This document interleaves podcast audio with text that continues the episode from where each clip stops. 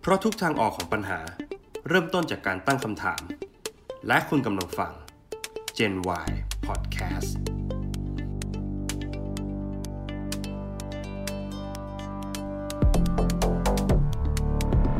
สวัสดีครับ ยินดีต้อนรับเข้าสู่ Gen Y Podcast อีกครั้งนะครับ ผมโก้ชวินเช่นเคยครับ ครับ ผมก้องสรวิทย์ครับ สวัสดีครับ ครับผม ก็วันนี้ครับโก้พอดีว่าช่วงนี้เนี่ยผมมีโอกาสได้ดูข่าวบ่อยครับ แล้วก็พบว่าในช่วงนี้เนี่ยทำไมผมเห็นข่าวการฆ่าตัวตายเนี่ยบ่อยจัง ทั้งทั้งของไทยแล้วก็ของต่างประเทศด้วยนะครับ รู้สึกว่า เออไอเรื่องการฆ่าตัวตายนี่มันก็เป็นเป็นทางออกของของคนที่ไม่มีไม่มีทางออกอะ่ะ คนที่เขาหาทางออกไม่ได้ ซึ่งผมก็เลยลองต่อยอดไปว่าเออคนที่เขาหาทางออกไม่ได้เนี่ย จริง ๆ แล้วมันเกิดจากอะไร อืม ก็เลยพบว่ามันคือโรคซึมเศร้าครับ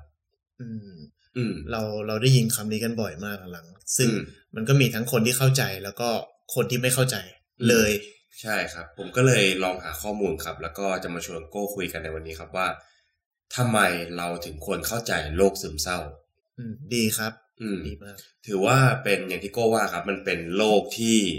เอ่อมันก็เพิ่งจะเกิดขึ้นได้ไม่นานแต่จริงๆมันอยู่กับโลกนี้มานานแล้วแหละแต่ว่าเพียงแต่ว่าวิทยาศาสตร์ มันก็เพิ่งจะสามารถพิสูจน์ได้ว่าบางคนเนี่ยเขามีอาการที่เป็นภาวะซึมเศร้าจริง อืม ๆ ซึ่งเกิดจากเคมีในสมองไม่ได้ อืม เกิดจากสภาวะจิตใจที่ที่ อืม อ่อนแอหรือว่าอะไร ซึ่ง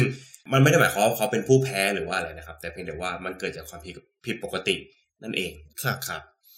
อ่ะเรามาเริ่มกันที่อะไรดีเอ่อสถิติไหมครับ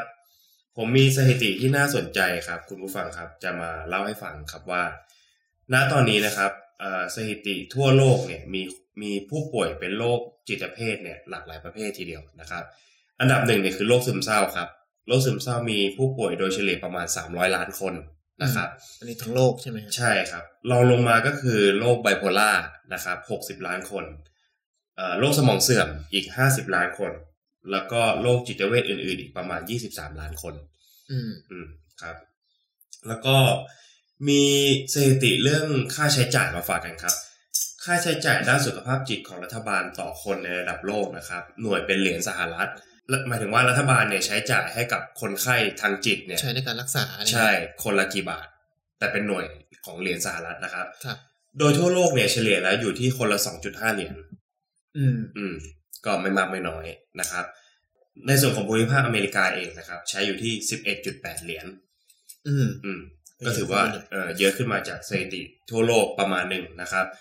ส่วนในยุโรปเนี่ยเอ่อภูมิภาคยุโรปเนี่ยใช้คนละประมาณ 21.7 เหรียญสหรัฐ อื อื ม มแต่ที่น่าตกใจครับก็คือภูมิภาคแอฟริกาครับ 0.1 เหรียญสหรัฐ อืม มันสะท้อนได้ว่า คืออาจจะเป็นเรื่องของของความรู้แล้วก็บุคลากรด้วยนะที่ ใช่ อาจจะเข้าไม่ถึง ใช่ อีกมุม คื หนึ่งก็อาจจะเป็นไปได้ว่า เขาก็ไม่ได้ให้ความสำคัญกับเรื่องนี้มากเท่าไหร่ อืมครับ แล้วก็อีกหนึ่งสถิติครับ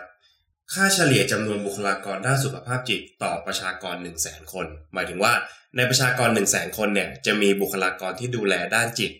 ให้กับประชากร 1 0 0 0 0แสนคนเนี้ยแต่ละพื้นที่เนี่ยกี่คน โดยเฉลี่ย โดยเฉลี่ยนะครับ ทั่วโลกครับเฉลี่ยอยู่ที่ 9 คน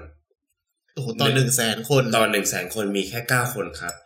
เอ่ออเมริกานะครับ มีอยู่ที่สิบจุดเก้าคน ก็คือเยอะกว่าค่าเฉลี่ยนะครับ ที่ยุโรปมีเยอะที่สุดครับคือห้าสิบคน อืม แต่ที่แอฟริกาครับศูนย์จุดเก้าคน อีกแล้ว อีกแล้วก็คือมันสะท้อนอย่างที่โก้ว่าครับ มันเป็นทั้งเอ่อความเหลื่อมล้ำแล้วก็แล้วก็ด้านความรู้ด้านวิทยาศาสตร์ ด้านเทคโนโลยีต่างๆ ที่ อืม ที่มีผลกับกับเรื่องนี้ทั้งหมดนะครับ ซึ่งในความเหลื่อมล้ำเนี่ยก็มีอีกหนึ่งสถิติมาฝากกันครับว่า ความเหลื่อมล้ำเนี่ยเป็นเป็นตัวกำหนดการเป็นโรคซึมเศร้าได้เช่นเดียวกัน เขาบอกว่าเด็กวัยรุ่นอายุ 10-15 ปีนะครับที่เติบโตมาในสภาวะสังคม หรือสภาวะเศรษฐกิจที่ต่ำเป็นชนชั้นล่าง ก็จะมีโอกาสป่วยเป็นโรคซึมเศร้ามากกว่าชนชั้นกลางจนถึงชนชั้นสูงเนี่ยประมาณ 2.5 เท่า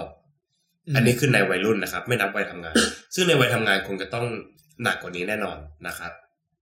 มันมีคำกล่าวที่น่าสนใจครับว่าความเหลื่อมล้ำทางสังคมและเศรษฐกิจเนี่ยอาจจะหายไปได้ตามกาลเวลาเมื่อเมื่อเด็กแต่ละคนเหล่านี้โตขึ้น แล้วก็อาจจะสามารถพัฒนาตัวเองนะครับ จนสามารถก้าวข้ามคำจน ความอ่าลำบาก คุณภาพชีวิตต่างๆ ใช่ สามารถอัปเกรดคุณภาพชีวิตขึ้นมาได้ แต่ความเหลื่อมล้ำภายในจิตใจเนี่ยมันไม่เคยหายไปเลย อืมอืม อืม มันคือรู้สึกเหมือนมันมันเป็นแผลมากกว่านะ ใช่ ยังไง มันเหมืน คือแผลนั้นน่ะหายแล้วแหละแต่มันก็เป็นรอยแผลเป็นอยู่อะ อืมมันยังไงมันก็ยังคงอยู่ ใช่ นะครับอืม แล้วก็ทั่วโลกอาจจะดูเยอะไปสักนิดหนึ่งขอกลับมาที่เมืองไทยสักหน่อยนะครับ คนไทยเนี่ยจากเว็บสสสนะครับ เปิดเผยว่าคนไทยฆ่าตัวตายประมาณปีละ 4,000 ราย โดยเฉลี่ยเป็นประมาณ 340 คนต่อเดือนนะครับ ซึ่งทั้งหมดเนี่ยเกิดขึ้นจากโรคซึมเศร้า ถือว่าเยอะมากนะ อืม ถ้ามาเฉลี่ยเป็นข่าวหนึ่งแล้วต่อให้หนึ่งในสามอะสักร้อยคนเนี่ยเห็นข่าวร้อยข่าวนะค่าค่าตัวตายนี่ก็เยอะมากแล้วนะ อืมแล้วคิดดูว่าปัญหาโรคซึมเศร้าใหญ่ขนาดไหน อาการของโรคซึมเศร้าเนี่ยสามารถสร้างความเสี่ยงต่อการฆ่าตัวตายมากขึ้นกว่า 20 เท่า ถ้าเทียบกับคนธรรมดา อืม อืม ก็ชัดเจน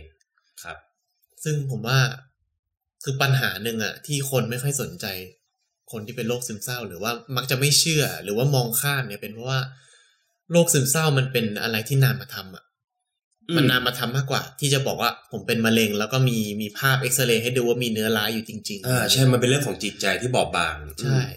ซึ่งพอเกิดปัญหาเหล่านี้ขึ้นอ่ะ มันก็จะเกิดความไม่เข้าใจขึ้นว่า เวลาคนมามาบ่นหรือว่ามีภาวะต่างๆ แบบนี้เกิดขึ้นอ่ะ เราก็จะอืมเป็นอะไรทำไมอ่อนแอจัง อืมเปราะ ซึ่ง บางจัง ใช่ แล้วก็มีมีกระทู้พันทิปอันหนึ่งที่ผมไปเห็นมาเนี่ย ผมรู้สึกว่า โอ้คนเป็นโรคซึมเศร้านี่มันต้องนอกจากจะต้องต่อสู้กับโรคสารเคมีในสมองนี้แล้วยังต้องต่อสู้กับคนรอบตัวด้วย เขาตั้งกระทู้ไว้เขาบอกว่า ผมเป็นโรคซึมเศร้านะ แต่ว่าทำไมคนส่วนใหญ่อะไม่เข้าใจเลยครับ ไม่เข้าใจคนป่วยเลย เขาบอกว่า เขาได้รับการวินิจฉัยมาแล้วแหละว่าเขาเป็นโรคซึมเศร้า อืม แล้วเขาก็จะบอกคนรอบตัวหรือว่าปรึกษาแล้วก็แล้วแต่แหละว่า เออเขาเครียดเรื่องนู้นเครียดเรื่องนี้คือพยายามจะหาทางระบายออก อืม คำตอบที่เขาได้รับหนึ่งในคำตอบที่ได้ได้รับบ่อยที่สุดเลยนะครับ ก็คือเฮ้ยคิดไปเองเครียดเครียดไปเอง อืม ทำไมไม่ไปนั่งสมาธิอ่ะไม่ไปเข้าวัดล่ะ คือ คือผมเข้าใจนะว่ามุมหนึ่งอ่ะมันเป็นเรื่องของจิตใจ แล้วก็ อืม ธรรมะมันก็ช่วยกล่อมเกลาจิตใจได้ อืม แต่ว่าในมุมของคนที่เป็นโรคอยู่อะเขาต้องการ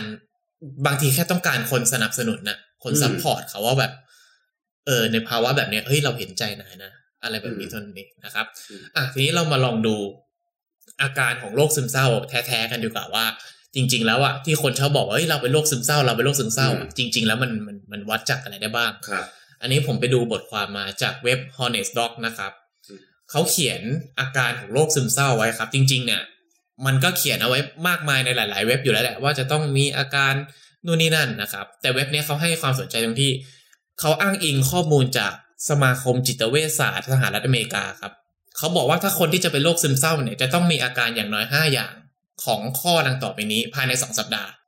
ข้อแรกเนี่ยสำหรับคุณผู้ฟังเนี่ยก็ที่สงสัยว่าตัวเองเป็นหรือเปล่าเนี่ยให้เอากระดาษสักใบหนึ่งแล้วก็จดไว้เลยนะครับ ข้อแรกเนี่ยเขาบอกว่า ผู้ป่วยจะมีอาการสิ้นหวังไร้ค่า แล้วก็ไม่อยากทำอะไร เหมือนกับแบบว่า เรารู้ว่าทำสิ่งนี้ไปไม่ว่ามันจะสำเร็จหรือไม่สำเร็จอ่ะก็ไม่รู้ว่ามันจะมันจะได้อะไรขึ้นมา คือหาคุณค่าในการกระทำนั้นไม่เจอ ใช่ถูกต้อง มครับ อันนี้คือข้อหนึ่งนะครับ ข้อสองเขาบอกว่าจะมีอาการเศร้ากระวนกระวายใจ ครับ หรือมีอาการหงุดหงิดง่ายอ่าคุณผู้ฟังลองลองคิดดูว่า เออบางทีเรานั่งอยู่เฉยๆอะมันอยู่ๆก็อารมณ์เบี่ยงขึ้นมาเลยหรือเปล่า อืม อยู่ๆก็เศร้าขึ้นมาไม่มีสาเหตุหรือเปล่านะครับ ข้อสามเนี่ยก็คือหมดสนุกกับงานอดิเลกอันนี้จะค่อนข้างชัดเจนหน่อย อืม อย่างเช่น ถ้าเกิดผมชอบอ่านหนังสืออย่างเงี้ยวันหนึ่งผมหยิบหนังสือขึ้นมาแล้วผมแบบ อยู่ๆก็ไม่อยากอ่านปิดเสียดื้อๆแล้วก็ อืม อยู่ๆก็เบื่อไปเลย อะไรก็อาอาจจะมีแนวโน้มนะครับ ข้อสี่ก็คือน้ำหนักตัวเนี่ยก็จะเปลี่ยน เปลี่ยนมาจากภาวะที่คือมันจะมีอ่ะสองสองอาการเกี่ยวกับการกินก็คือคนที่เศร้าเนี่ยจะเบื่ออาหารกับเศร้าแล้วกินเยอะผิดปกติ อืม ซึ่งผมว่าเจ้าตัวเองอะก็คงรู้อยู่แล้วแหละว่ากินมากหรือกินน้อยก็ปกติยังไงนะครับ ข้อต่อมาก็คือนอนไม่หลับ หรือว่านอนนานผิดปกติ แล้วก็ข้อต่อไปก็คืออ่อนเพลีย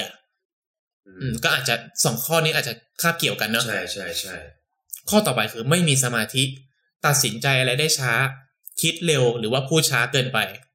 เช่น สมมติผมถามอะไรผมมาแล้วแบบผมมีอาการอยู่ๆก็ตอบไม่ได้ไปดื้อๆอยู่อ้องไปเลยอะไรอย่าง อื เงี้ย ม อืมทั้งที่ปกติอาจจะไม่เคยเป็น แล้วก็อยู่ๆก็ไม่มีสมาธิจดจ่อกับงานที่ตัวเองทำไม่ได้ หลุดนะครับ บ่อย อืม อืม ข้อสุดท้ายที่ร้ายแรงสุดคืออยากฆ่าตัวตาย พ ราะฉะนั้นเนี่ยถ้าคือภายในสองสัปดาห์คุณมีอาการอย่างน้อยห้าอย่างในในข้อที่ผมกล่าวมาเนี่ย ก็แนะนำให้ลองปรึกษาจิตแพทย์ได้เลย ทีนี้ก็จะมีคำถามอะครับเขาบอกว่าเอ้ยแล้วโรคซึมเศร้ามันเกิดจากอะไรสาเหตุอะไร พี่ก้อง อืม ก็เคยสงสัยใช่ไหม อืม อืมเขาบอกว่าจริง ๆ อ่ะ สิ่งที่น่ากลัวของโลกนี้ก็คือ มันไม่มีสาเหตุที่แท้จริงที่พิสูจน์ได้แล้ว โอ้โหย อืม พวกโรคที่อย่างมะเร็งอย่างเงี้ย มันหาสาเหตุไม่ได้ มันยิ่งหาวิธีแก้ได้ยากมาก อ่าถูกครับ อืม ถูกครับ แต่เขาบอกเขาก็พยายามจะให้คำอธิบายไว้ แต่มันไม่ใช่สาเหตุนะ แต่ว่ามันก็โดยรวมอะมันเกิดจากปัจจัยหลาย ๆ อย่างเหล่านี้นะครับคำอธิบายของเขาเนี่ยก็คือมันเป็นเรื่องของสารเคมีในสมองที่เมื่อกี้พี่ก้องพูดถึงนั่นแหละ อืม มันคือสารเคมีที่ชื่อว่าเซโรโทนินนะครับ แล้วก็นอเอพิเนเนฟรินนะครับ ถ้าอ่านผิดขออภัยนะครับ มันเป็นไอสารสองตัวเนี้ยมันเกี่ยวกับเรื่องของอารมณ์ความรู้สึกมีความสุขอะไรเงี้ยคืออย่างเซโรโทนินเนี่ยเรามักจะได้ยินบ่อยนะครับ อืม มันเป็นสารที่ให้ความสุขกับสมองเราอยู่แล้ว ครับ อืม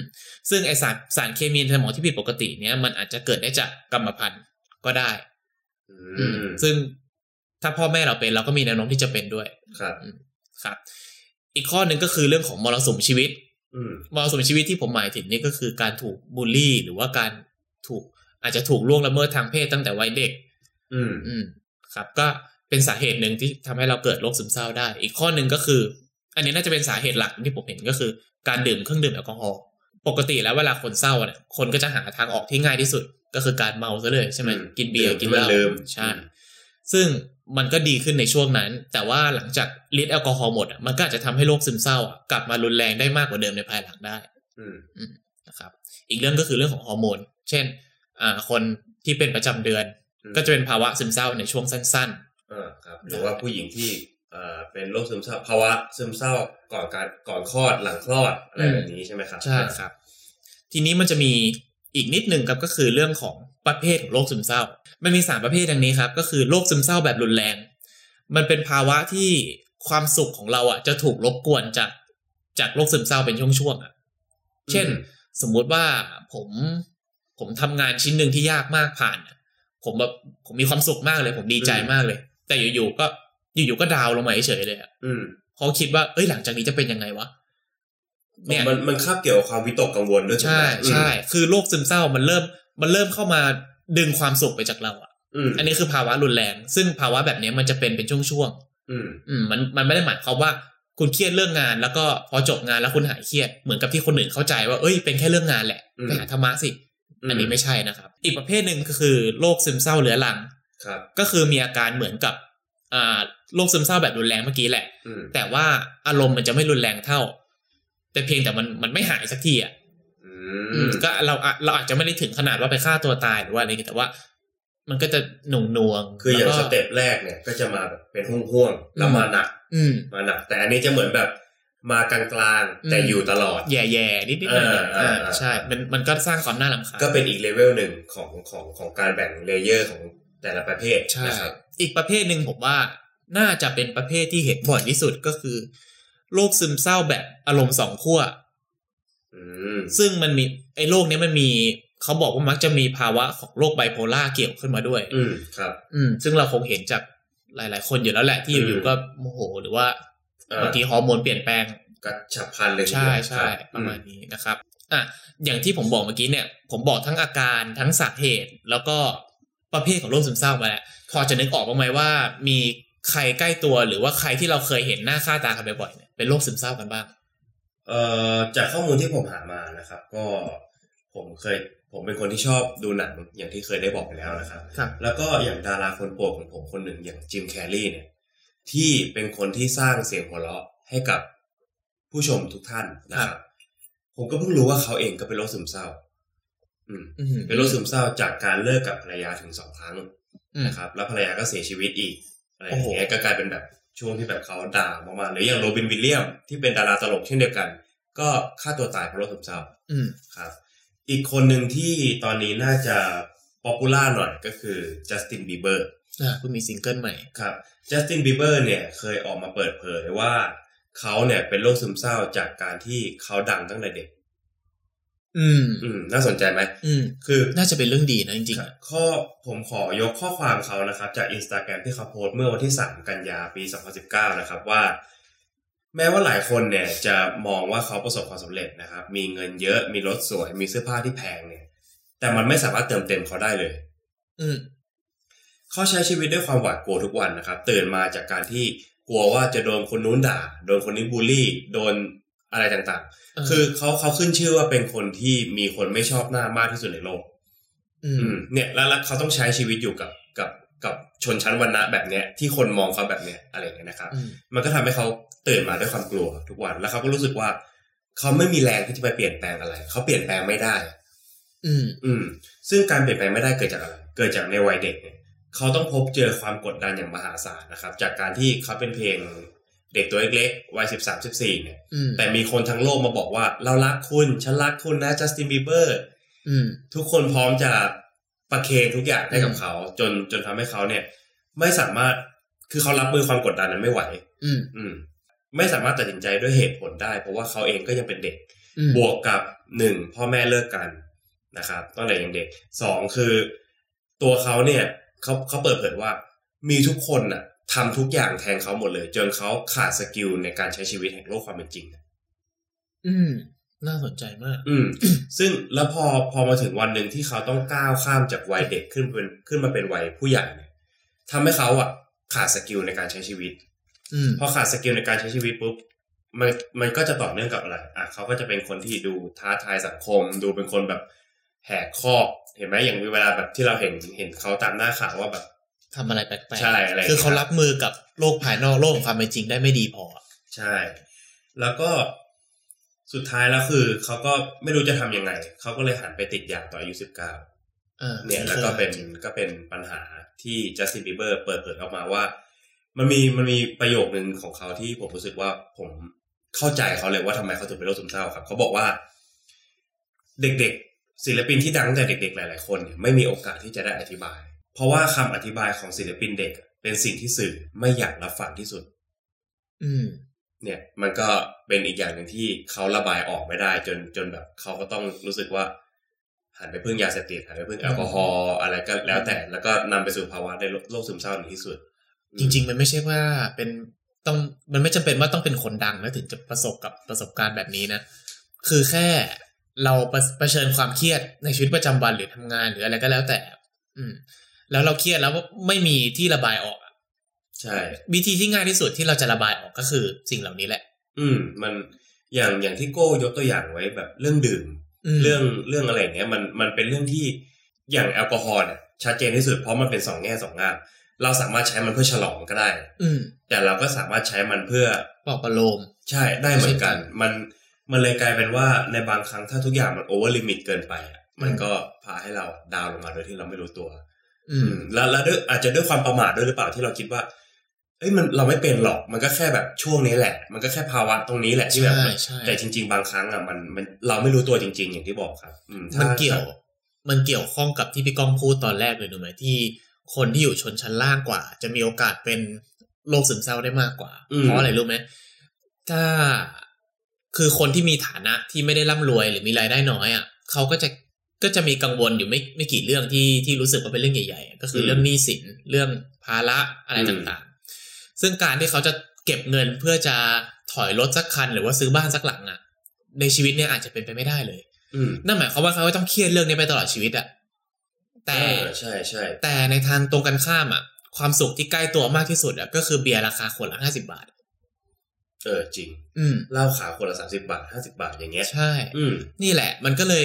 มันก็เลยส่งผลเป็นโอ้โห เป็นวนลูปอยู่อย่างเงี้ ใช่ ย ใช่เพราะว่าจริง ๆ ถ้าพูดไปก็จะอาจจะยาวถึงเรื่องความเหลื่อมล้ำแต่ว่า อืม มันมันมันก็มีผลจริงๆแล้วแหละ ใช่ คือเราต้องการให้เข้าใจกันอะ นอกจากอ่าภาระที่เขา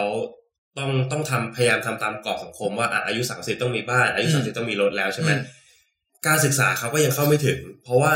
เขาก็ไม่รู้ด้วยซ้ำว่าเอ่อโรคซึมเศร้ามันมีอยู่จริง ๆอ่ะเพราะว่าแบบ ใช่ เออ ใช่ แบบมันมันมันเป็นเรื่องของวิทยาศาสตร์ด้วยไงสารเคมีในสมอง อืม เซโรโทนินอย่างเงี้ย ใช่ คุณคิดว่าแบบเขาเคยจะได้ยินไหมล่ะ ถูกไหมคือคือ ไม่ เขา สนใจด้วย ใช่แล้วคือมันไม่สนใจไม่ได้หรอกเพราะว่าเขาก็ไม่เคยได้รับรู้จริงๆอ่ะมัน อืม อืมเราจะว่าไม่สนใจก็ไม่ถูกเพราะแบบเขาเข้าไม่ถึงเลย ลูกเขาก็ต้องเรียนโรงเรียนวัด ถูกไหมอะไรอย่างเงี้ยหรือบางคนก็แบบต้องพ่อแม่ก็ต้องสอนลูกที่บ้านด้วยซ้ำเพราะว่าไม่มีเงินจ่ายค่าเทอม อืม ยิ่งเหลื่อมล้ำก็ยิ่งมีปัญหา แม้กระทั่ง อืม โรคซึมเศร้าโรคจิตเภทก็ตาม อืม นะครับทีนี้ เอ่อยกตัวอย่างไปบ้างก็แล้วนะครับ อาการก็บอกแล้วสาเหตุก็บอกแล้ว เราลองมาบอกวิธีแก้กันแบบ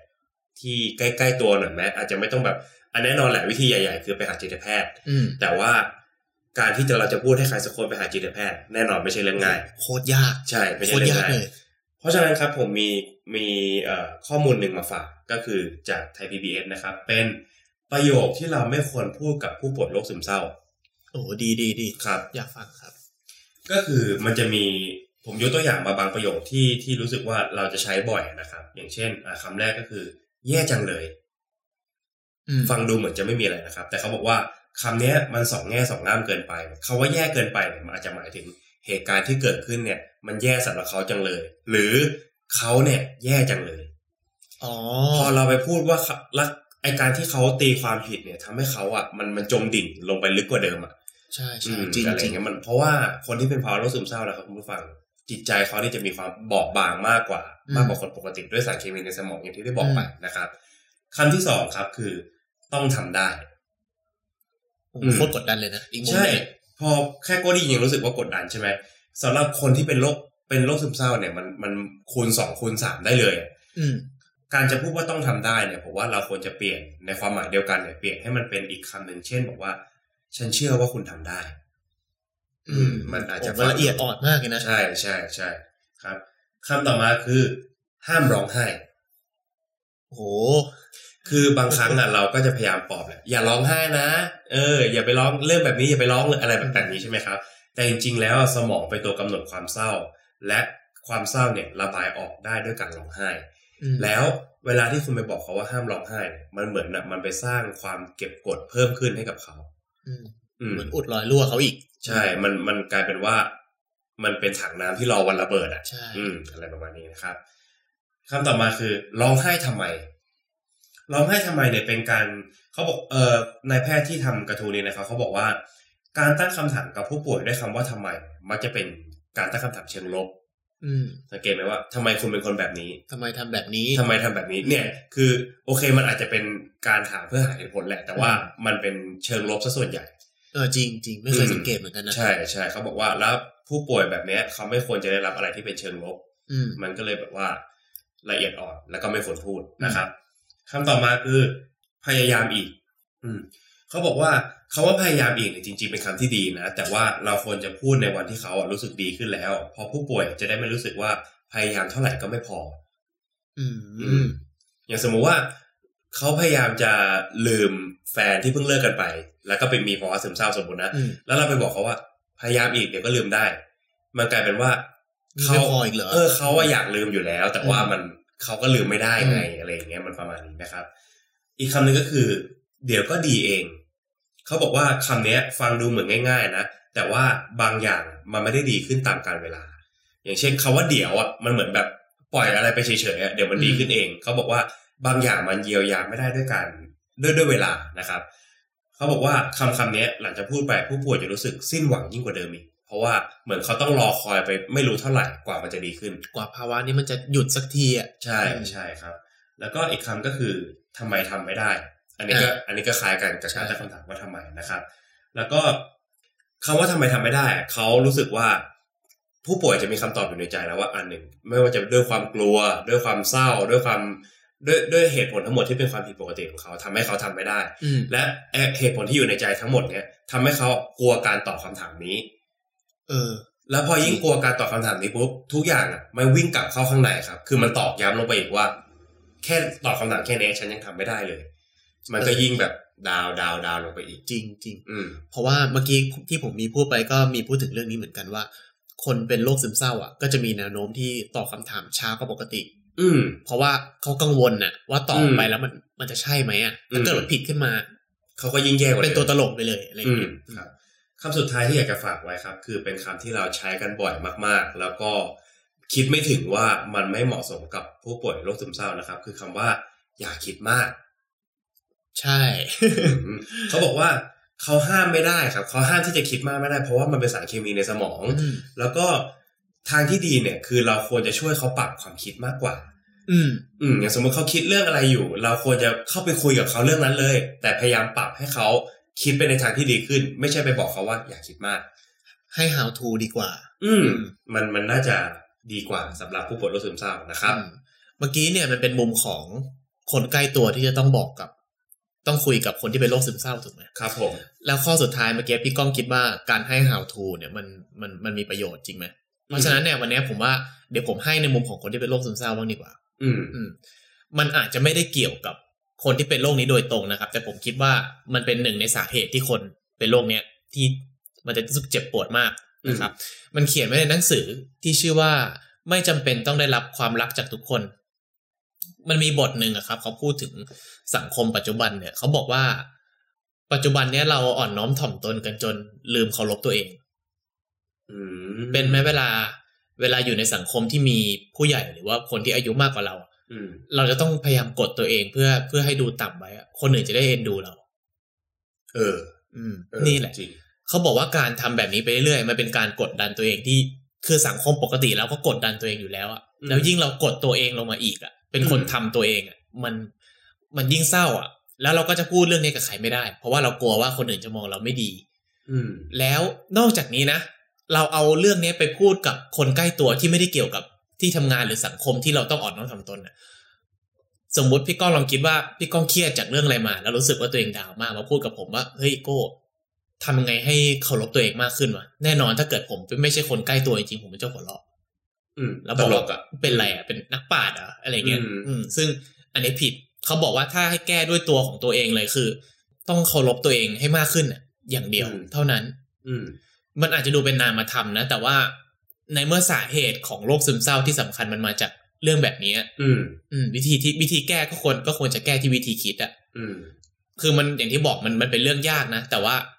เริ่มจากเรื่องเล็ก ๆ ก่อน เช่น อืม สมมุติว่าเรามีเป้าหมายนะ ว่าจะทำงานเนี้ให้สำเร็จ เราลองแตกออกมาเป็นข้อๆไหมว่าไองานเนี้มีรายละเอียดอะไรบ้าง อืม เราลองทำทีละข้อเล็ก ๆ ก่อน เพิ่ม อืม ความนับถือให้ตัวเองอะว่าเฮ้ย เรางานนี้เราทำเสร็จไปเปอหนึ่งละ เอ่ออาจจะ เออ เห็นเป็นเปอร์เซ็นต์ง่ายขึ้นว่า ใช่ เฮ้ยจากงานร้อยเปอร์เซ็นความยากเลเวลร้อยเปอร์เซ็นเนี่ยเศษทีละสิบมันก็ยังเดินหน้า ใช่ อืม นะครับ อันนี้ก็เป็นวิธีที่เรามาฝากกันนะครับ ครับ แล้วก็หวังว่าผู้ฟังทุกท่านจะตระหนักนะครับ มากขึ้นถึงปัญหาโรคซึมเศร้าในปัจจุบัน ใช่ครับ คนที่มีความคิดเห็นแตกต่างกับเรานะครับ หรือว่ามีแนวทางที่ดีกว่านี้ หรือว่ามีแนวทางอื่นๆเนี่ยสามารถคอมเมนต์มาบอกกันได้เลยนะครับ เรา อืม เราอยากจะฟังแล้วก็อยากจะอ่าน แล้วก็ต้องขอฝากไว้อีกเช่นเคยนะครับสำหรับช่องทางการรับฟังนะครับ ไม่ว่าจะเป็น YouTube Channel Podbean Spotify รวมไปถึง Apple Podcast นะครับ แล้วก็ต้องฝากให้ผู้ฟังทุกท่านเนี่ยไปกดไลค์กด Subscribe กดกระดิ่งกันให้ครบทุกช่องทางด้วยครับ ครับ จะได้ไม่พลาดทุกๆ EP จากเราเลยนะครับ ครับสำหรับวันนี้เจนไวต้องขอลาไปก่อนนะครับ สวัสดีครับ สวัสดีครับ